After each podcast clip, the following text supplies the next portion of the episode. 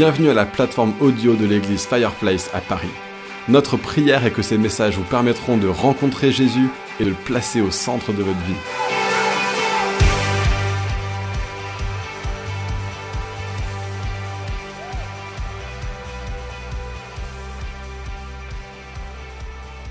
On va parler cette semaine du combat spirituel, parce que être un disciple, c'est oui, être organisé au niveau de son agenda, avoir les bonnes priorités au bon endroit, euh, etc. Mais c'est aussi savoir se battre comme Jésus savait se battre. Et on va le voir tout au long du texte euh, qui est le nôtre pendant ces quelques prochaines semaines. Euh, donc Matthieu 4, on voit Jésus qui va pendant 40 jours dans le désert. Et quand il est là-bas, il se met à se battre. Alors quand, quand je vous dis le mot combat spirituel, ça peut évoquer plein de trucs différents pour plein de personnes différentes. Alors, je vous ai mis quelques petits exemples. Ce, que mon ami non chrétien pense ce que c'est le, combat spirituel, un truc un peu euh, kung-fu, etc. Ce que ma mère pense ce que c'est. Ce que mon prof de théologie pense que c'est. Ce que ma super église charismatique pense que c'est. Hein, briser les chaînes, etc. en mode Superman ce que moi je pense que c'est, bien sûr, en mode prédicateur. Pour moi, quand je prêche, je fais du combat spirituel. On, a tous pas mal d'opinions différentes, de pensées différentes qui nous viennent en tête quand on pense au combat spirituel. Mais ce qu'on veut voir aujourd'hui, c'est à la lumière de la parole de Dieu. On veut voir ce que c'est vraiment. Donc, on va prendre Matthieu 4 et puis on va lire euh, à partir du verset 2 et jusqu'au verset 11. Si vous l'avez, vous pouvez le prendre, sinon ça va s'afficher à l'écran. Donc, Matthieu 4, verset 2. Après avoir jeûné, 40 jours et 40 nuits, il eut faim. On parle de Jésus ici. C'est un des versets les plus évidents de toute la Bible, ça. le tentateur s'approcha de Jésus et il lui dit, Si tu es le Fils de Dieu, ordonne que ces pierres deviennent des pains. Jésus répondit, Il est écrit, l'homme ne vivra pas de pain seulement, mais de toute parole qui sort de la bouche de Dieu. Le diable le transporta alors dans la ville sainte, le plaça au sommet du temple et lui dit, Si tu es le Fils de Dieu, jette-toi en bas. En effet, il est écrit, il donnera des ordres à ses anges à ton sujet, et ils te porteront sur les mains, de peur que ton pied ne heurte une pierre. Même Satan cite la Bible. Il est fort. Jésus lui répondit, Il est aussi écrit, tu ne provoqueras pas le Seigneur ton Dieu le diable le transporta alors sur une montagne très élevée, et il lui montra tous les royaumes du monde et leur gloire, et il lui dit, je te donnerai tout cela si tu te prosternes pour m'adorer. Jésus lui dit alors, retire-toi, Satan, en effet il est écrit, c'est le Seigneur ton Dieu que tu adoreras, c'est lui seul que tu serviras. Alors le diable le laissa et voici que des anges s'approchèrent de Jésus et le servirent. Pourquoi c'est important de parler du combat spirituel? Parce qu'on on pourrait se dire, voilà, je veux dire, il y a beaucoup de choses desquelles on pourrait parler, être un disciple. Pourquoi est-ce qu'on parlerait de ça? Bah, La réalité, c'est que c'est important parce que la Bible est extrêmement claire de la Genèse, chapitre 3, jusqu'à l'Apocalypse, chapitre 21. Donc il n'y a que deux chapitres avant et un chapitre après où le diable est mentionné pour la première fois et le diable est mentionné pour la dernière fois. Nous avons un ennemi, 1 Pierre 5, verset, 6, verset 8 est extrêmement clair là-dessus, que nous sommes un peuple qui avons un ennemi. Il n'est pas, pas, un personnage fictif. Hein. L'autre jour, mes enfants m'ont demandé, papa, est-ce que le diable existe vraiment? Et ai répondu la vérité. Je leur ai dit, oui, mes enfants, le diable existe vraiment. Et s'il existe vraiment, eh ben, c'est important, comme dit Paul, que nous connaissions ces stratagèmes, que nous connaissions ces tactiques pour que nous puissions être armés face à ça. Parce que la réalité, c'est que je parle de stratagèmes et de tactiques parce que notre ennemi n'est pas en train d'être passif. Le Nouveau Testament est aussi extrêmement clair que nous sommes en guerre. La vie chrétienne n'est pas comme une guerre, n'est pas comme un combat. La vie chrétienne est une guerre. La vie chrétienne est un combat. La Bible dit que notre ennemi fait la guerre contre nous de façon active, de façon forte, de façon volontaire, de façon suivie. Nous sommes en permanence, en tant que chrétiens, sujets aux attaques de l'ennemi et c'est à notre énorme péril si on choisit de l'ignorer. D'accord? On, peut choisir de l'ignorer, c'est un choix qui est le nôtre, mais ce serait stupide. Ce serait stupide d'ignorer que nous avons un ennemi et de, ne pas de ne pas préparer nos forteresses, de ne pas préparer notre contre-attaque s'il est vrai que nous avons un ennemi et s'il est vrai qu'il est véritablement en guerre contre nous. Et la troisième raison pour laquelle c'est important, c'est que je me rends compte, alors que j'exerce le ministère pastoral, que beaucoup, beaucoup de chrétiens ne savent pas combattre. C'est un sujet de grande ignorance pour beaucoup de gens. On s'imagine toutes sortes de choses, on s'imagine des sortes de semi-incantations un petit peu prophétiques par moment, ou bien on s'imagine euh, des, choses. Enfin, les chrétiens ne sont pas conscients de quelles sont les tactiques de l'ennemi et de quelles sont nos armes.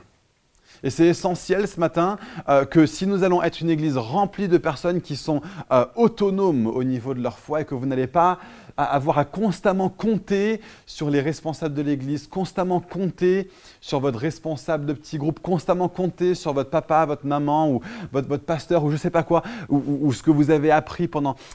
Il faut que nous soyons tous armés pour ça. Et pour commencer, je vais, je vais commencer avec un survol du monde spirituel. Ça, c'est le point 1. Le deuxième point, c'est que euh, je vais donner quelques détails sur ce que la Bible dit sur le combat spirituel. Et troisièmement, on va regarder comment combattre. Donc, je vais commencer très théorique. Je vais vous donner des informations théologiques dessus. Deuxièmement, je vais devenir plus précis en parlant des détails. Et puis, troisièmement, on va finir avec la pratique. Donc le monde spirituel, à quoi est-ce qu'il ressemble? Il ressemble à ça, tout en haut, complètement séparé, complètement autre, complètement au-dessus de toute chose, complètement souverain sur toute chose. Nous avons Dieu le Père, Fils et Saint-Esprit. Personne n'est comme lui, n'est comme lui dans les cieux et sur la terre. Il est absolument souverain, il est absolument maître. Il peut tout faire. Il est le seul éternel. Il est le seul éternel. Pensez à ça. Il n'y a euh, personne d'autre dans les cieux et sur la terre qui soit éternel comme Dieu le Père, Dieu le Fils et Dieu le Saint-Esprit. Trois personnes, un seul être. Il est le seul éternel. Il est le seul qui sait tout. Il est le seul qui peut tout. Il est le seul qui est partout à tout moment. Il est le seul qui est transcendant sur chaque situation. Il est absolument au-dessus de toute chose. D'accord? Voilà le niveau 1 du monde spirituel.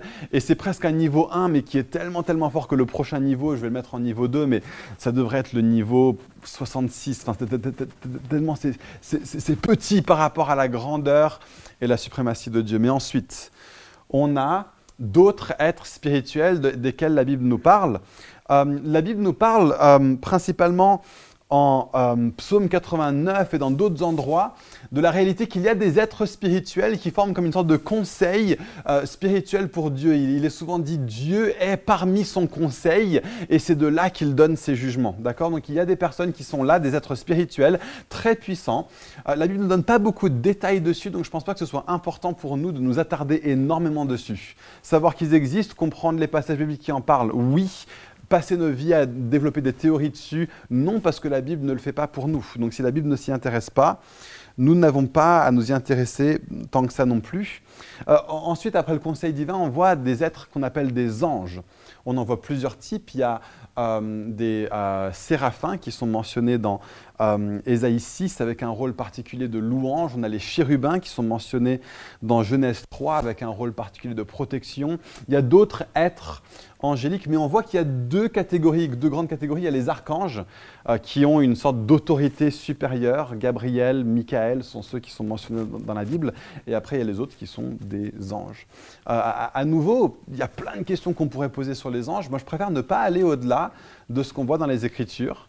Euh, et rester sobre par rapport à ça. J'étais dans une rencontre de louanges une fois et on a passé un temps de louange mais formidable, centré sur Jésus. Et à la fin, on s'est tous regardés en mode waouh, c'était puissant. Et il y a une dame qui a dit ouais, et il y avait même des anges. J'étais là, quoi? On était en train de contempler le Dieu éternel et toi tu étais en train de te focaliser sur le fait, qu'il y avait des anges. Mais, mais, mais bien sûr qu'il y a des anges. Forcément, il y en a. Mais c'est pas intéressant. C'est cool, c'est sympa. C'est pas intéressant. Dieu est celui qui est intéressant, mais c'est important d'en être conscient. De l'autre côté, on a d'autres êtres spirituels euh, qui sont maléfiques. On a euh, Satan, et je, le mets un petit peu au même niveau que le conseil divin. Il semblerait que Satan, si on comprend un ou deux textes, qu'il aurait fait partie de ce conseil divin, un être spirituel de grande puissance, un être angélique dans un sens, et qui est déchu, qui a voulu se rebeller contre Dieu. Et il a entraîné avec lui euh, des démons, certains d'entre eux qui sont particulièrement puissants. La Bible euh, les appelle parfois des, principautés et des pouvoirs dans les lieux célestes. vous avez peut-être entendu parler du mot esprit territorial. Euh, c'est souvent à, ça que se réfère ce genre de réalité. C'est des êtres qui sont angéliques, mais qui sont déchus, donc c'est des êtres qui sont démoniaques et qui ont une autorité qui est particulièrement grande, et d'autres qui ont une autorité moins grande que la Bible appelle simplement des démons, d'accord? Mais je pense que les, principautés, les pouvoirs et les démons sont dans la grande catégorie du démoniaque, et les archanges et les anges sont dans la grande catégorie euh, de l'angélique. Euh, les principautés et les pouvoirs, si vous voulez un petit peu une référence biblique, c'est Ephésiens 3, verset 10, Ephésiens 6, verset 12. Et on voit que les démons sont les agents de Satan. Ça, c'est euh, dans le ministère de Jésus, ça devient très évident. Quand les pharisiens sont en train de dire que Jésus a un démon, Jésus dit non, si j'étais un démon, je travaillerais pour le diable et je travaillerais pour lui et pas contre lui. Là, je suis en train de chasser un démon. Donc Jésus explique qu'un démon est un agent du diable. C'est pour ça qu'on peut comprendre que le monde spirituel ressemble à ça. Et ensuite, on a les êtres qui sont les êtres matériels. Et dans les êtres matériels, il y a les humains, nous qui avons une composante spirituelle, et les animaux qui n'ont pas de composante spirituelle. Et voilà un petit peu la cosmologie que la Bible nous montre. Elle ne rentre pas dans beaucoup, beaucoup de détails. Pour beaucoup, c'était quelque chose qui était assumé, présumé dans le monde. Donc la Bible n'a pas, besoin de l'expliquer beaucoup. Mais je pense que dans la souveraineté de Dieu, s'il ne l'explique pas beaucoup aussi, c'est que pour nous, ce n'est pas essentiel. Mais les choses qui sont essentielles à savoir pour nous, elle les détaille et c'est là-dedans qu'on va plonger pour voir quelle est la nature du combat spirituel. À quoi ressemble le combat spirituel. Est-ce que c'est prendre une croix et dire va des rétro Satanas? Est-ce que c'est prendre une Bible et frapper les gens avec la vérité biblique constamment? Est-ce que c'est prêcher dans la rue? Est-ce que c'est briser les chaînes comme Superman? Euh, Est-ce que c'est faire du kung-fu Ce n'est pas faire du kung-fu. Euh, et, juste pour ça, il faut qu'on commence en comprenant comment le démoniaque opère. Qu'est-ce qu'on voit dans la Bible concernant le mode opératoire du démoniaque? Euh, Donc on voit d'abord qu'il y a des personnes qui sont possédés. Hein. Marc 5, par exemple, il y a euh, des, hommes et des femmes dans la Bible qui sont littéralement possédés. Ils deviennent, leur être intérieur devient la possession d'un être démoniaque, de telle sorte qu'ils euh, euh, dirigent et gouvernent leurs décisions au quotidien et leur vie est conduite vers un, désastre perpétuel. Ils n'arrivent pas à se sortir de situations compliquées. En permanence, ils se retrouvent à avoir une vie qui est détériorée par les mauvaises décisions qui sont prises et influencées par les démons. Ça, c'est ce qu'on appelle de la possession. On a d'autres personnes, euh, dans la Bible, il, est dit, il a un démon. Pas pareil que être possédé par un démon. Il a un démon, c'est ce qu'on appellerait couramment l'influence démoniaque des personnes qui, à travers des actes, à travers des, paroles, à travers des choses qui leur ont été faites, à travers de l'occulte aussi, sont des personnes qui euh, sont sous influence démoniaque. Il y a comme une, une, porte ouverte qui a été donnée dans leur vie euh, à l'influence démoniaque et donc il leur arrive de façon fréquente des expériences où la, nuit se trouve tourmentée ou des choses comme ça. Il y a beaucoup de choses comme ça qu'on peut voir. Euh, et une chose finalement qui est vachement importante à comprendre, qu'est-ce que font les démons? Ils bâtissent des forteresses, d'accord? Ils bâtissent des forteresses spirituelles dans nos vies. Alors, qu'est-ce qu'une forteresse? Pareil, là, là-dessus, il y a tellement de confusion sur ce que c'est qu'une forteresse. Souvent, on pense à une forteresse et on pense à un péché. C'est pas vrai. Une forteresse euh, spirituelle, une forteresse démoniaque n'est pas un péché. Une forteresse spirituelle, c'est une façon de penser fausse. D'accord? Une façon de penser fausse qui va gouverner notre façon de vivre et notre façon d'être. De 2 Corinthiens 3, 10, versets 3 à 5, Paul dit les armes que nous utilisons ne sont pas charnelles, mais elles sont puissantes. Nous nous opposons avec puissance contre toute forteresse dans les lieux célestes et nous détruisons toute forteresse qui viendrait s'opposer avec orgueil à la connaissance de Christ. Donc qu'est-ce qu'une forteresse? Une forteresse est une façon de penser à laquelle nous nous opposons et une façon de penser qui est contraire à quoi? À la connaissance de Christ. Donc dans ta vie, il y a peut-être potentiellement toutes sortes de choses euh, que tu penses être vraies sur le monde, mais qui ne sont pas en réalité la vérité. Et c'est des façons de penser qui sont tellement ancrées en toi que c'est une, zone à travers laquelle euh, l'ennemi peut avoir une influence dans ta vie. D'accord? Donc en soi, la forteresse n'est pas un péché, c'est une façon de penser qui nous conduit à avoir une vie qui n'est pas à la gloire de Dieu. Donc par exemple, euh, la peur peut être une forteresse spirituelle, d'accord? Il, y a une façon de penser qui va être là, qui va te dire, euh, Dieu n'est pas, pas aussi bon qu'il dit qu'il l'est, le monde est vraiment dangereux, les gens me veulent du mal et donc je vis dans la peur. c'est une façon de penser. Comment est-ce qu'on attaque ces forteresses? C'est ce qu'on va voir pendant la plupart du reste de ce message, c'est de remplacer cette forteresse par la vérité. D'accord? C'est de dire toute cette, cette maison en quelque sorte que l'ennemi a bâtie en toi, dans laquelle il peut juste venir s'installer et te, déstabiliser à travers cette forteresse. C'est ça que nous allons voir pendant la, pendant la majorité du reste de ce message pour dire nous voulons détruire ces forteresses dans nos vies. Nous voulons être un peuple dont, euh, la, dont, la, pensée, dont euh, la volonté, dont l'esprit est pleinement aligné à la vérité de Dieu. Et si nous faisons ça, alors la majorité de l'influence de l'ennemi sur notre vie sera absolument éradiquée et il n'aura pas de place en nous. La majorité de ce que je vois de personnes qui se font attaquer par l'ennemi, c'est de ce, type-là. C'est pas de l'influence démoniaque, c'est pas de la possession démoniaque, même s'il y en a et même si on en voit. Même si on en voit. Mais la majeure partie de votre combat, si vous êtes chrétien, c'est d'avoir votre pensée renouvelée pour avoir une vision du monde qui, est celle de Dieu, qui vous conduira ensuite à marcher selon les voies de Dieu. Et ça vous permet d'être autonome d'autres personnes. Vous n'avez pas besoin qu'une personne vienne vous délivrer. Pas besoin qu'une personne vienne prier pour enlever l'influence démoniaque. Vous avez besoin simplement vous-même d'être ancré dans la vérité. C'est ça qu'on va voir au cours du reste du message. D'où peuvent venir ces forteresses? Ça peut venir, la forteresse peut venir d'avoir été possédé ou d'être toujours possédé ou de l'influence démoniaque. D'accord? Si tu as eu dans ta vie un moment où il y a eu de la possession démoniaque, où il y a eu de l'influence démoniaque, alors sans doute il y a des forteresses aussi à transformer, à déloger. Mais de façon bien plus fréquente, ce qui se passe, c'est que les forteresses viennent de la, culture ambiante. D'accord?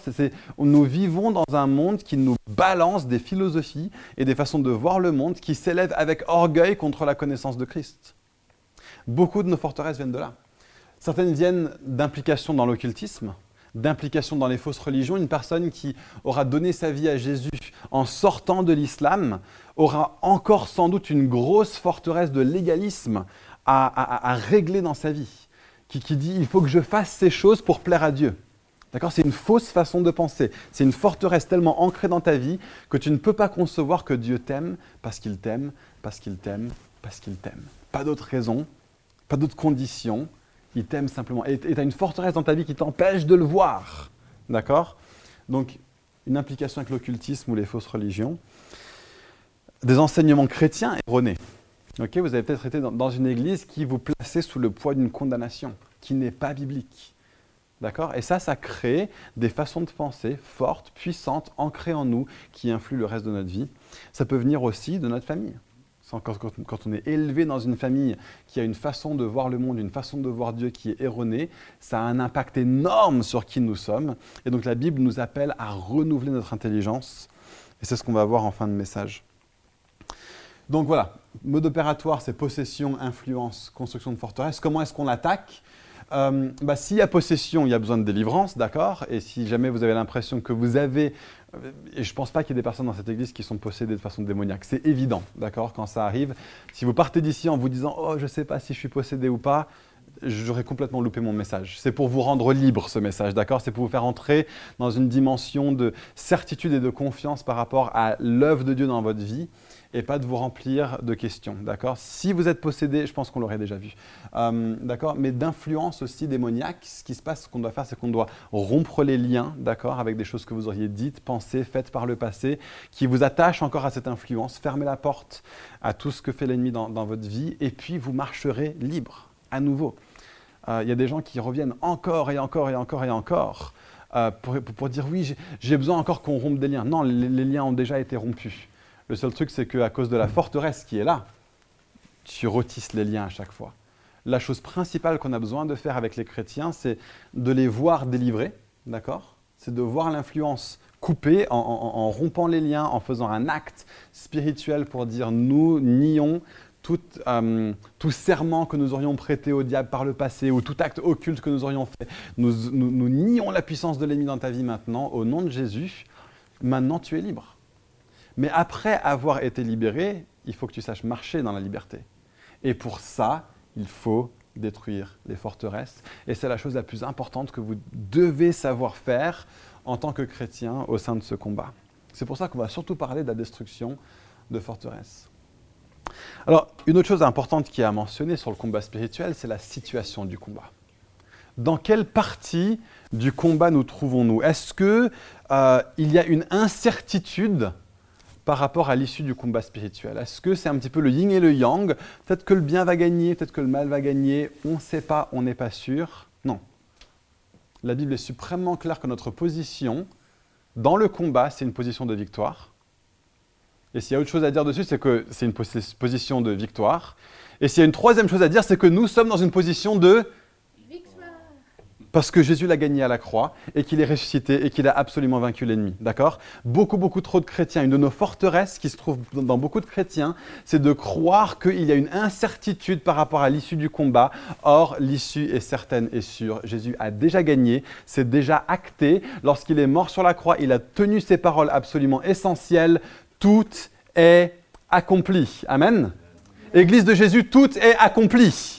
Tu n'as plus besoin de te demander est-ce que la victoire va être là ou pas. La victoire a déjà été acquise par Jésus. Et donc ton combat pour le péché, tu le combats depuis une position de victoire, pas depuis une position d'incertitude. Ton combat contre les forteresses dans ta vie, tu les combats depuis une position de victoire et pas depuis une position d'incertitude. Ton combat contre l'indiscipline dans ta vie, tu le combats depuis une position de victoire et pas depuis une position d'incertitude. Toutes ces choses dans ta vie qui sont là, qui ne sont pas encore alignées avec la façon d'être et la façon de voir de Jésus, il les a déjà gagnés pour toi. D'accord? Le débarquement de Normandie s'est déjà produit. On sait déjà qui gagne. On sait déjà qui gagne. Il y a juste maintenant quelques affaires qui restent à régler sur les plages de Normandie jusqu'à Paris pour débarrasser ce monde, pour débarrasser vos vies de toute l'influence maintenant illégitime de l'ennemi dans votre vie. Jésus a rendu les actions de l'ennemi dans votre vie illégitimes il n'a plus le droit. Et il le sait très bien. Et donc il n'a aucune chance. Et le truc fou, c'est qu'il le sait mieux que toi. Lui, il sait qu'il est vaincu. Il sait qu'il est vaincu. Alors, juste, on va revenir là-dessus, mais je vais juste préciser quelques petites choses encore avant de continuer. Qu'est-ce que le combat spirituel n'est pas? D'accord? Euh, il y a beaucoup de confusion là-dessus. Je veux bien clarifier quelques petites choses. Euh, on, prend parfois l'habitude, parce que, je vais dire dans un instant, les déclarations sont légitimes, sont bibliques, mais parfois on fait des déclarations dans l'air. C'est genre, euh, oh, je, je, proclame que ceci, je proclame. Non, non, non. On ne voit jamais ça dans la Bible. On ne voit jamais je proclame que cela. On voit par contre des déclarations en vers. Dieu qui dit à Ézéchiel, dis aux ossements desséchés, reprends vie. Prophétise envers ces ossements desséchés. Et donc nous parlons à. Nous parlons à une situation. Jésus dit, si tu dis à une montagne, c'est pas seulement dit, ouais, je, déclare que ma situation va bien. Non, non, non. C'est je dis à cette montagne, déplace-toi et jette-toi dans la mer. Je m'adresse à. C'est pas seulement je déclare que tu vas bien, c'est Lève-toi au nom de Jésus. Sois guéri au nom de Jésus. D'accord? Ce pas des déclarations dans l'air. Nous nous adressons à, une cible particulière et nous ordonnons son changement au nom de Jésus. D'accord? Voilà quelles sont les déclarations qui sont bibliques. Donc quand Pierre et Jean sont là devant la porte dans Acte 3, ils disent dans le nom de Jésus, je te l'ordonne, lève-toi. Nous nous adressons à. Ce pas des paroles en l'air. Et donc, il y a toutes sortes de chose que je vois de plus en plus qui ressemble parfois, bah, pour être franc, plus à, du mysticisme ou à du New Age qu'à du christianisme. Donc, j'étais l'autre jour dans, une église, je ne sais pas si j'ai déjà raconté cette, histoire ici ou pas, et, je rencontre une jeune femme qui est en vacances en France et je lui dis bah, Qu'est-ce que tu fais ici? Qu'est-ce qui t'amène en France? Et puis elle me dit Oh, j'avais juste reçu la volonté que je voulais venir libérer de l'amour euh, dans, dans, la ville. Et je suis là, mais c'est curieux comme concept de, libérer l'amour dans la ville. On voit ça nulle part dans la Bible. On, bah si, on voit partout dans la Bible des gens en train de libérer l'amour, en train de libérer la paix dans des endroits, mais comment ils le font? Ils viennent en annonçant Jésus. Ils viennent en annonçant l'évangile. Ils viennent en guérissant les malades. Ils viennent en, chassant des démons. Voilà comment tu libères l'amour dans la ville. C'est pas en disant, en rentrant dans une salle et en disant un, petit peu de façon euh, euh, chuchotante, oh, je, libère l'amour dans cet endroit. Non, ça, ça, fait rien, ça. Ok? Ça, ça, ne fait rien. Si tu veux libérer de l'amour dans la vie de quelqu'un, parle-lui de Jésus. Communique-lui de l'amour. C'est ça, libérer de l'amour dans la vie des gens. D'accord? Euh, Et, l'autre jour, j'étais sur Facebook et je vois un gars qui est là, qui est arrivé en Europe, qui a établi un ministère et il a dit Ouais, on va faire une grande conférence, il me faut 40 000 euros, on va avoir une grosse sono, on fait un grand truc au milieu d'une grande ville européenne. Et, j'ai vu qu'est-ce qu'il prévoyait de faire. Je me suis dit Est-ce qu'il va annoncer l'évangile? Est-ce qu'il va euh, donner à manger aux pauvres? Est-ce qu'il va chasser des démons? Est-ce qu'il va guérir des... Non, non, non. Tout ce qu'ils organisaient, c'était une troupe de danse qui va venir pour faire une danse qui va libérer de l'amour dans la ville. Je suis là, mais ça ne va rien faire ton truc. C'est 40 000 euros, mais par la fenêtre.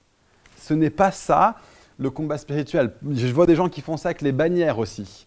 Hein, parce que je bouge les bannières d'une certaine manière, ça va faire quelque chose. Non, ça, ça c'est de la magie, ok? C'est pas du christianisme, c'est de la magie. Et quelque autre bêtise de ce genre, ce n'est pas ça le combat spirituel. Le combat spirituel est beaucoup plus concret, est beaucoup plus réel et bien moins mystique. D'accord? Le, mysticisme, c'est des actions surnaturelles qui ne changent rien à ta vie. D'accord? Le surnaturel, c'est des actions surnaturelles qui ont un impact dans ta vie quotidienne. Donc la proclamation de l'évangile. C'est la façon primaire d'opérer le combat spirituel, c'est de dire à quelqu'un, considère maintenant que Jésus est roi et accepte-le comme roi dans ta vie. La proclamation de l'évangile est la façon principale de combattre spirituellement. Guérir les malades, chasser les démons, voilà le combat spirituel qu'on voit dans la Bible. Et ensuite, ça c'est le combat spirituel offensif. Tout le reste du combat spirituel défensif, c'est ce qu'on a chanté tout à l'heure. Je tiens ferme dans le combat. Et on va voir ça encore et encore et encore. Une autre précision, bah, qui est l'ennemi à combattre?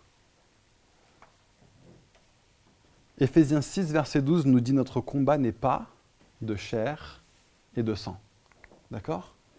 L'ennemi n'est pas de chair et de sang. Mais l'ennemi se manifeste à travers des hommes et des femmes faits de chair et de sang. La raison pour laquelle Paul doit mentionner que le combat n'est pas contre la chair et le sang, c'est parce que, avec nos yeux, ça pourrait avoir l'air comme si le combat est contre la chair et le sang. Je m'explique. Une personne qui vient dans l'église et qui commence à, disséminer des rumeurs ou des médisances. On pourrait se dire, bah, c'est de la chair et du sang. C'est une personne qui vient et qui dissémine des rumeurs. Ou une personne qui vient pour apporter de la division. D'accord? Ça ressemble à de la chair et du sang. Et c'est pour ça que Paul doit mentionner, ce n'est pas contre la chair et contre le sang. Donc, le combat spirituel se manifeste souvent à travers des personnes, à travers des attitudes de, division, de médisance, de ragot, d'accusation. Hein. J'ai déjà eu une, situation dans, l'église où j'étais avant, où une personne était venue dans l'église et elle venait tous les dimanches, et elle allait voir les gens à la fin, elle leur parlait des péchés dans la vie, et il, diffusait de l'accusation dans leur vie. Et on aurait pu se dire, bah, l'ennemi c'est lui. C'est ça que Paul est en train de dire. C'est pas contre lui que nous combattons. Et nos armes ne sont pas des armes terrestres. C'est pas comme si on pouvait venir en tant que responsable, lui faire une clé de bras et lui dire vas-y maintenant dégage. C'est pas comme ça qu'on combat ce genre de combat. Le combat spirituel va être visible dans la chair et le sang. Et s'il n'est pas manifesté par de la chair et du sang, alors il n'est pas là. Tu peux te sentir opprimé ce matin. D'accord? Tu peux te dire, ouais, j'ai l'impression que c'est dur. Non, non, non. S'il n'y a pas de chair et de sang qui manifeste littéralement quelque chose qui vient de l'adversaire contre toi, ce n'est pas une attaque spirituelle, c'est toi qui te fais une idée, ou c'est l'ennemi qui est en train de chercher à t'intimider d'une façon différente. D'accord? Notre combat se manifeste toujours contre la chair et contre le sang. S'il n'est pas manifesté dans de la chair et du sang, c'est simplement de l'intimidation pour des gens naïfs. Mais s'il se manifeste dans de la chair et du sang, nous n'attaquons pas la chair et le sang parce que nous savons que ce n'est pas la chair et le sang qui font avoir des attitudes de division, de médisance, d'accusation aux gens, mais c'est une réalité spirituelle plus grande. Donc, l'ennemi à combattre n'est pas de chair et de sang, mais il se manifeste parfois à travers, il se manifeste toujours d'ailleurs, à, travers la, chair et le sang. Ainsi, nous devons ne pas être aveugle. Nous devons avoir nos yeux qui sont ouverts pour voir est-ce qu'il y a des personnes qui sont là, qui cherchent à avoir une influence qui est mauvaise dans ma vie, euh, dans ma marche avec Dieu, dans mon église locale, euh, dans ma ville dans laquelle je me trouve, dans le bureau où je me trouve. Euh, il y aura beaucoup de choses comme ça qui vont se manifester au bureau, beaucoup de choses comme ça qui vont se manifester dans la famille, d'accord? Et vous allez dire, ouais, ma sœur, elle est comme ça. Et donc, c'est elle le problème. Non, c'est pas elle le problème ce que tu vois avec tes yeux, c'est que c'est elle le problème. Nous n'affrontons pas les personnes qui se font les instruments de l'ennemi, nous affrontons l'ennemi qui se trouve derrière leurs actions, par la prière. D'accord? En renversant des forteresses dans sa vie, en restaurant la vérité dans la vie de ta sœur ou de ton collègue ou de ceci ou de cela. Et donc, puisque l'ennemi est vaincu et qu'il n'a aucune chance et qu'il le sait mieux que nous, quelle que lui reste-t-il comme tactique? On, a regardé hier euh, le, film Mowgli, qui est l'adaptation cinéma du livre de la jungle. Et euh, il y a le méchant dedans qui s'appelle Sher Khan. Et à la fin, spoiler, hein, si vous voulez voir le film et que ça vous... Mais, à la fin, Sher Khan se retrouve presque mort. Ok? Voilà. Euh, et, ce qui se passe, c'est que Satan ressemble à ça. À un tigre extrêmement puissant plus puissant individuellement que n'importe lequel des autres personnages dans le film. Mais à un moment donné, il se retrouve presque mort. Et il y a Mowgli qui vient devant lui, mais il ne faut pas que Mowgli baisse la garde, parce qu'il est presque mort, mais il n'est pas mort. S'il baisse la garde, il peut se faire happer à n'importe quel moment par un lion qui est acculé, qui est vaincu, qui est au bord de la mort, mais qui n'est pas pleinement détruit. Ne batifolez pas avec Satan. Ne batifolez pas avec l'ennemi. Il est dangereux. D'accord? La Bible dit qu'il est venu pour tromper et détruire et tuer. Il veut vous tuer. Simplement, sa puissance a été retirée. Donc, qu'est-ce qui lui reste comme puissance? Qu'est-ce qui lui reste comme puissance? Mentir, tromper. Jésus dit qu'il est le prince des menteurs. Il est le prince des menteurs. Il ne sait faire que ça. La vérité ne sort pas de sa bouche, elle ne sortira jamais de sa bouche, et tout mensonge vient en premier lieu de Satan. Donc si dans la chair et le sang, tu vois des gens qui se donnent au mensonge, oui, c'est des menteurs, mais il y a quelque chose qui se passe en dessous. Il peut mentir, il peut tromper, et il le fait en permanence. Les autres, en fait, sont des sous-catégories du mensonge ou de la tromperie. Ils tentent. D'accord? Et l'Esprit a envoyé Jésus dans le désert pour être tenté. Le mot diabolos, diable, veut dire le tentateur, celui qui tente les frères et les sœurs. Lorsque vous vous trouvez tenté, sachez que c'est un ennemi vaincu qui est en train de chercher à vous conduire à vous associer à lui. Il veut diviser. Comment est-ce qu'il le fait? À travers des mensonges. Ouais, j'ai entendu que ceci ou cela. Ouais, il se trouve que machin, machin. Ouais, j'ai pas trop aimé ceci. Ouais, mais où est la vérité? Il vient pour diviser il vient pour intimider. Genre, il euh, y a des gens qui font du yoga à côté. Oh, ça va être dur ce matin. Non, ça va pas être dur. Parce que où est notre position? Où est notre position? Victoire. Victoire. Donc pourquoi est-ce que des gens qui font du yoga à côté pourraient nous conduire à ne pas vivre la victoire? La seule façon qui peut nous conduire à ne pas vivre la victoire là-dedans, c'est en nous faisant croire qu'il y a un truc tellement puissant qui se passe à côté que nous, on n'a aucune chance. On a Jésus Comment est-ce qu'on n'a aucune chance? Et donc c'est de l'intimidation et il le fait à travers le mensonge à nouveau. Et puis enfin, il accuse. Il te ment en te faisant oublier ou en te disant que ce que Jésus a fait à la croix n'est pas vraiment vrai. Que ouais, tu as fait ça hier soir, tu as fait ça hier, tu as pensé ça ce matin, tu t'es disputé en venant à l'église, tu ne pourras pas rencontrer Dieu ce matin, il ne va pas t'aimer. Mensonge. Mytho. Ok, c'est le prince des mythos. Voilà qui est l'ennemi. Et donc il t'accuse, voilà ce que veut dire le mot Satan, Satan en hébreu, c'est l'accusateur des saints. Et à un moment donné, il vient, on voit dans Zacharie 3, il y a, euh, le grand prêtre Josué qui est comme dans une sorte de salle de tribunal, et il y a Satan qui vient et qui l'accuse et qui lui dit T'as fait ça, et t'as fait ça, et t'as fait ça. Et t'as un fils de l'homme qui vient et qui dit Que l'Éternel te réduise au silence, Satan. Il enlève ses vêtements sales, il lui met des vêtements propres. Si tu es en Christ, tu es revêtu de vêtements propres devant Dieu. Il te voit comme il voit Jésus. Pas à cause de tes mérites, mais à cause de ses mérites. Pas à cause de qui tu es, mais parce que tu es caché en celui qui est saint, pur, justifiable, justifié.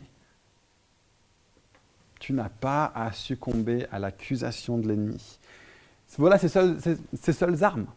Il n'a aucune autre chance. Et il le sait bien. Et il le sait mieux que toi. Et donc sa seule stratégie, c'est de pouvoir te mentir. Et de pouvoir se faire paraître plus grand qu'il ne l'est, plus puissant qu'il ne l'est, de te faire penser à toi que tu es moindre que ce que tu es en Christ, et de faire penser que Dieu est moindre que qui il est dans sa nature. Et donc, qu'est-ce qu'il nous reste à faire? Fight. OK? Combat. Maintenant que tu sais comment l'ennemi fonctionne, viens et combat. Et bats-toi toi-même. Apprends toi-même à te battre. Donc, comment est-ce qu'on se bat? Eh bien, quelles sont ces tactiques? Le mensonge. Comment est-ce qu'on se bat contre le mensonge? Connais la vérité. Ancre-toi dans la vérité. Ancre-toi dans ce que dit la Bible. Ancre-toi dans ce que dit l'Évangile. Ancre-toi dans toute parole qui vient de la bouche de Dieu. Et donc Satan vient et dit à Jésus, si tu es le Fils de Dieu, Jésus sait, je suis le Fils de Dieu. Je n'ai pas besoin de faire ce que tu me demandes de faire parce que je suis le Fils de Dieu. Face au mensonge, connais la vérité. Face à la tentation, tiens dans la vérité. Celui qui te tente aujourd'hui avec ce péché, celui qui te tente avec ce péché est moins puissant qu'il dit qu'il l'est.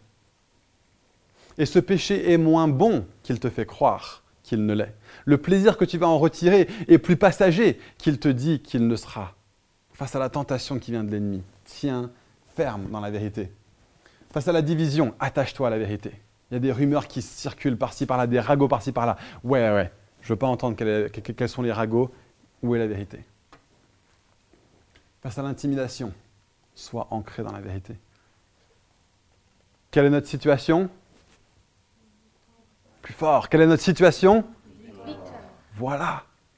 Face à l'intimidation, reste ancré dans la vérité et face à l'accusation, renouvelle ta pensée par la vérité. Reviens quotidiennement à l'évangile. Tu as été acheté à un grand prix et Jésus n'est pas accusable et tu es en Jésus. Ne succombe pas à l'accusation de l'ennemi. Jésus nous dit, vous connaîtrez la vérité. C'est la vérité qui va vous rendre libre. L'arme de l'ennemi, c'est le mensonge. L'arme de Jésus, c'est la vérité. Il est la vérité. Et quand tu connais la vérité, c'est la vérité qui te rend libre. C'est la vérité qui est ton arme principale face au combat, parce que l'arme principale de l'ennemi, c'est le mensonge. C'est la déception.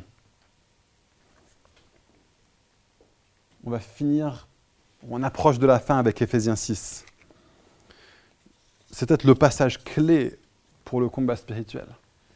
Il y a des choses que j'ai j'ai besoin que, vous sortiez d'ici et que vous les teniez dans votre esprit. On va finir en priant pour vous. Il y a des gens ici ce matin qui vont dire, ouais, je ne sais pas combattre, j'ai envie d'apprendre à combattre. Mais prenez ce texte et relisez-le quotidiennement.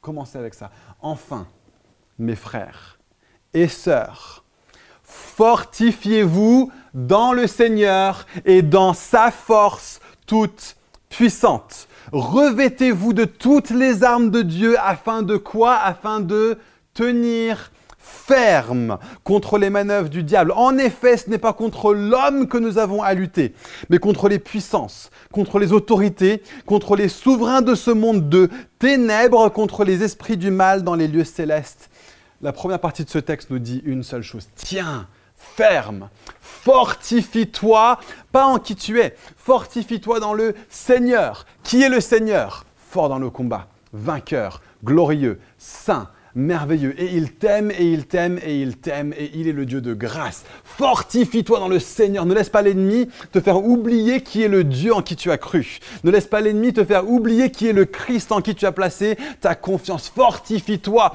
dans le Seigneur et pas dans ta force à toi, mais fortifie-toi dans sa force toute puissante à lui. Et donc nous connaissons les tactiques de l'ennemi et nous les attaquons en chassant les démons, en brisant les liens, en détruisant les forteresses. Mais une fois que nous avons fait tout ce qu'il y a besoin de faire pour tenir ferme, tiens ferme. Tiens ferme. Une fois que tu as fait toutes ces choses, tiens ferme. Enfin, frères et sœurs, fortifiez-vous dans le Seigneur. La deuxième chose qu'on voit dans la première partie de ce texte, c'est d'être vigilant. Sois vigilant. Satan est le prince du mensonge. Il est même appelé à d'autres endroits le prince de ce monde. Il a une puissance. Nous nous revêtons afin de tenir ferme contre quoi? Contre ses manœuvres. Il a des manœuvres, il a des tactiques, d'accord? Il a des modes d'opération. Sois-en conscient et sois vigilant. Si tu vois de la tentation entrer dans ta vie, dans ton contexte, dans ta famille, dans ton église, dans ton lieu de travail, dans ton voisinage, sois vigilant. L'ennemi est en train d'attaquer. Si tu vois de l'accusation dans ta vie, dans ton cœur, dans ta famille, dans ton voisinage, dans ton lieu de travail, dans ton église, sois vigilant. L'ennemi est en train d'attaquer. Si tu vois de l'intimidation dans ta vie, dans ton cœur, dans ta famille, dans ton voisinage, dans ton travail, dans ton église, dans partout, dans toute situation où tu te trouves, si tu vois de l'intimidation, sois vigilant. Sois vigilant, c'est des tactiques de l'ennemi. Et il ne joue pas franc jeu. D'accord? C'est pas étonnant que c'est après 40 jours et 40 nuits dans le désert que c'est là que Jésus se fait attaquer par l'ennemi. Par il va pas dire oh bah t'es es fatigué, t'as faim, allez venez, on fait une trêve. Non. Il est malin. il va t'attaquer au moment où tu es le plus vulnérable. Sois vigilant. C'est pourquoi, continue le texte, prenez toutes les armes de Dieu, afin de pouvoir résister dans le jour mauvais et, après avoir tout surmonté, tenir ferme. Tenez donc ferme. Encore une fois, ayez autour de votre taille la vérité en guise de ceinture. Enfilez la cuirasse de la justice. Mettez comme chaussure à vos pieds le zèle pour annoncer l'évangile de paix. Prenez en toutes circonstances le bouclier de la foi avec lequel vous pourrez éteindre toutes les flèches enflammées du mal. Faites aussi bon accueil au casque du salut et à l'épée de l'esprit, c'est-à-dire la parole de Dieu. Voilà les armes de Dieu. Les armes de Dieu sont la mise en exercice d'une foi solide qui a appris à tenir ferme. Voilà votre arme principale. Et on a parlé la semaine dernière d'être des disciples qui deviennent pleinement adultes, qui deviennent pleinement matures. C'est à ça que ressemble la maturité. La mise en œuvre d'une foi solide. Le casque du salut. Qu'est-ce que c'est le casque du salut? Connaître l'évangile. Le casque du salut, c'est sache que tu es sauvé. Tu es sauvé. Ne l'oublie pas. Arme-toi du fait que tu es sauvé et que personne ne pourra te faire tomber, personne ne pourra te faire déchoir. Arme-toi de la vérité de l'évangile. Tiens dans l'évangile à travers la cuirasse de la justice. Quelle justice? Non pas la tienne, ne te dis pas, je vais m'armer de ma propre justice. Tu n'es pas armé de ta propre justice. Tu n'es pas recouvert de ta propre justice. Sois recouvert de la justice qui se trouve en Jésus, qui est maintenant placée sur toi, alors que tu as dit à Jésus, je te donne ma vie. Il est notre justice. Il est notre justice. Prends sa justice à lui comme cuirasse. C'est quand l'ennemi cherche à t'attaquer, à te tenter. Dis-lui non, non, non. Tu ne vas pas me tenter avec ce péché parce que moi je suis juste en Christ. Arme-toi de la cuirasse de la justice. Mets autour de ta taille la ceinture de l'évangile. Mets autour de ta taille, ce qui se passait, c'est que la ceinture, c'est ce qui permettait à toute l'armure d'un soldat romain de tenir ensemble. Sinon, son, armure aurait un petit peu euh, volé au vent, comme ça, la ceinture garde tout bien fermement. Et, c'est la chose qui garde tout, tout, tout, tout le reste bien, toute l'armure bien attachée sur toi, c'est la vérité connais la vérité. Quelle est la vérité la plus fondamentale sur toi? C'est que tu ne t'appartiens plus, mais que tu es un enfant adoptif du roi des rois. Tiens ferme dans la vérité. Mets la ceinture autour de tes reins. Ne laisse pas l'ennemi venir avec ses mensonges et avec ses tromperies. Tu es saint de la vérité de Dieu. Tu es en lui. Tu lui appartiens. Personne ne peut t'enlever de sa main. Le bouclier de la foi. Sois ancré dans l'Évangile. Sois ancré dans l'évangile. Tiens-le constamment devant toi parce que l'ennemi va continuellement envoyer des flèches et des flèches et des flèches. Quelles sont ces flèches? Ces flèches sont ces accusations il va venir, il va t'accuser encore et encore. T'es pas assez bon, t'es pas assez forte, ça t'a pas bien fait. Lui, il t'aime pas, elle, elle t'aime pas. Personne ne peut t'aimer à cause de ça. Ça et ceci. Et ce péché-là, de toute façon, Dieu, il pardonnera pas. Et à ce moment-là, tu t'es pas repenti et t'as pas fait ceci. Non, ça aussi, c'est mauvais. Et hier soir, souviens-toi. Et avant-hier soir, souviens-toi. Et ça aussi. Et ça, c'est le péché impardonnable. Il va venir encore et encore et encore avec ses flèches et ses flèches et ses flèches pour te faire croire que tu ne peux pas être justifié par l'évangile. Or, l'évangile est plus puissant que ton péché et l'évangile est plus puissant que ses mensonges. Amen. Tiens le bouclier de la foi devant toi. C'est par la foi que tu es sauvé. C'est par la fidélité envers Dieu, c'est par la confiance absolue que je lui appartiens, que je suis à lui et qu'il est ma portion les chaussures du zèle. Renouvelle-toi par l'évangile. Assure-toi que tu portes tout le temps tes chaussures. Si tu ne les portes pas, tu vas te faire mal aux pieds. Si tu ne les portes pas, tu vas trébucher. Assure-toi que tu as ces chaussures pour te renouveler quotidiennement, encore et encore et encore. Chaque jour, je mets mes chaussures. Chaque jour, je me souviens de l'Évangile. Chaque jour, je me souviens que j'appartiens à Christ. Chaque jour, je me souviens que le Saint-Esprit est à ma disposition parce qu'il n'y a rien entre le Père et moi. Et donc, je suis ancré et renouvelé dans l'Évangile par les chaussures du zèle et finalement l'arme offensive. J'annonce l'Évangile partout où je vais. Je suis un porte-parole du roi. Et alors que l'ennemi veut me faire taire, je vais annoncer l'évangile, je vais proclamer l'évangile, je vais être de ceux qui vont dire au monde entier, Jésus est roi, viens le suivre. Il finit en disant, faites en tout temps par l'Esprit toutes sortes de prières et de supplications.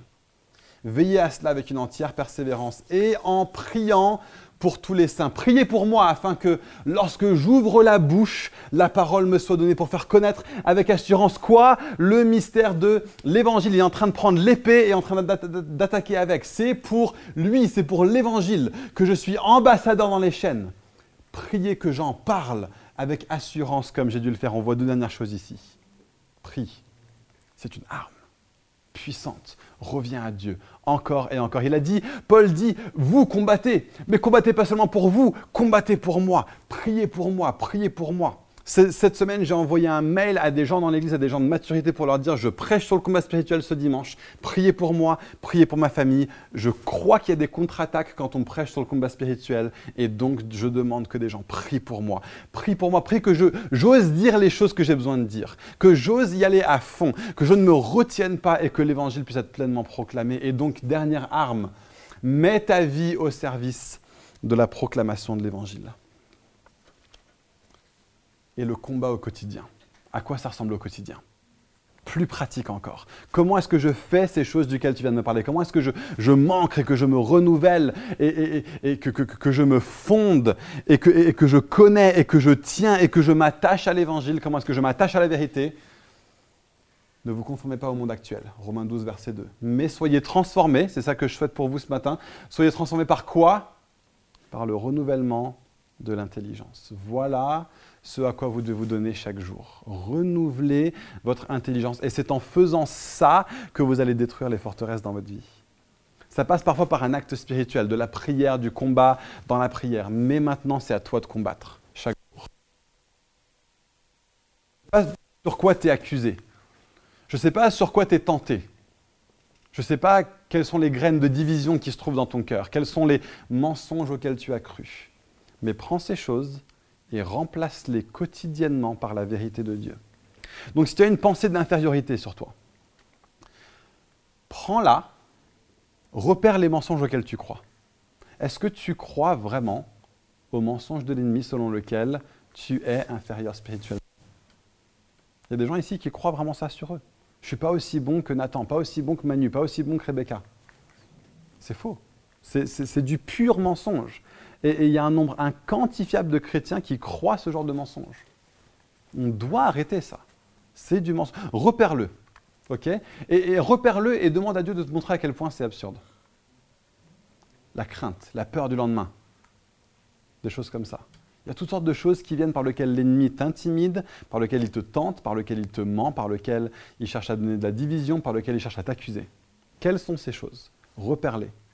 Maintenant, une fois que tu les as repérés, trouve des passages de la Bible qui restaure une perspective véridique. Si tu as l'impression d'être un chrétien inférieur, reprends Romains 3 qui dit que Dieu ne fait pas exception de personne. Dieu est impartial. Il nous aime tous de la même manière. Prends ce passage-là et quand tu as une pensée d'infériorité qui vient, rejette la pensée fausse, dis je, et je crois et je proclame et je déclare que cette pensée est fausse. Remplace-le par des pensées qui sont vraies. Remplace-le par la vérité de la parole de Dieu. Et en faisant ça chaque jour, et chaque jour, et chaque jour, c'est le renouvellement de l'intelligence. En ce moment, depuis le début de la rentrée, j'ai commencé à faire un régime, j'ai commencé à faire du sport. Je suis en train de faire le, renouvellement de la pensée. ok? Mais, mais, mais ce n'est pas en une fois que je le fais. Ce n'est pas en prenant un chèque vitaminé. C'est en le faisant encore et encore et encore. Je vais au sport lundi, mardi, jeudi, chaque semaine. Je me donne à manger moins de calories tous les jours, tous les jours, tous les jours. Une exception par semaine. Encore et encore et encore. Et encore et encore. Et avec le temps, ça va faire une différence. Et avec le temps, je commence déjà à en voir et à en sentir des résultats. Il y a un moment donné où je vais plus sentir que ça avance, mais je vais, je vais devoir continuer à le faire. Parce que je sais qu'il y a quelque chose qui se passe en moi, même si je ne le vois pas de mes yeux. Fais-le dans la prière, fais-le dans la Bible. C'est ça le combat spirituel. Ok? C'est ça le combat spirituel. Et enfin, fais-le en communauté. Quand on va parler de faire des disciples, on va parler de l'importance de faire toutes ces choses en communauté. Si tu cherches à le faire toi-même, par tes propres forces, sans être redevable envers quelqu'un, donc trouve quelqu'un et dis-lui, voilà, moi je combats avec ça. Moi je combats avec la pornographie. Moi je combats avec le mensonge. Moi je combats avec la façon dont les gens me voient. Moi je combats à être discipliné. Parle-en à quelqu'un et sois redevable. Dis à la personne, je te donne la permission, je te demande même la semaine prochaine de me demander qu'est-ce que j'ai fait pour combattre et comment ça s'est passé. Et alors que tu le fais encore et encore et encore et que tu parce que parce que l'ennemi est le prince du mensonge, il adore les ténèbres, d'accord? Il adore quand nos péchés sont cachés. Il adore quand nos insécurités sont cachées. Quand tu les mets à la lumière, il perd toute son emprise. Le seul truc qu'il a sur toi, c'est que il te fait croire que c'est super honteux. Les gars, la majorité des hommes galèrent avec les pensées impures et avec la pornographie. vous allez vous dire, ouais, je suis le seul. Faux, c'est un mensonge. c'est un mensonge. Et le jour, quand j'avais 14 ans ou 15 ans, que j'ai un ami à moi qui m'en a parlé pour la première fois, qui galérait avec ça, moi je pensais que j'étais le seul. Et puis, ah, il y a toi. Et on en a parlé, bah ouais, moi aussi je galère avec ça. Et j'en ai parlé à notre ami, et moi aussi, et moi aussi. D'un seul coup, la force en a été perdue. Et quand je retombe dedans, c'est systématiquement quand je mets la lumière dessus que je et j'apprends petit à petit à petit à dire ok, si jamais je rechute, bam, premier truc que je fais, j'envoie un texto Manu dans on, en parle avec Manu. Et c'est genre on met ça en lumière. Faites-le en communauté. Merci d'avoir suivi ce message audio enregistré à l'église Fireplace à Paris. Pour en savoir plus sur nous et nos activités, retrouvez-nous les dimanches matins, 10h30, au 78 rue de Sèvres à Paris, ou bien sur notre site internet églisefireplace.com.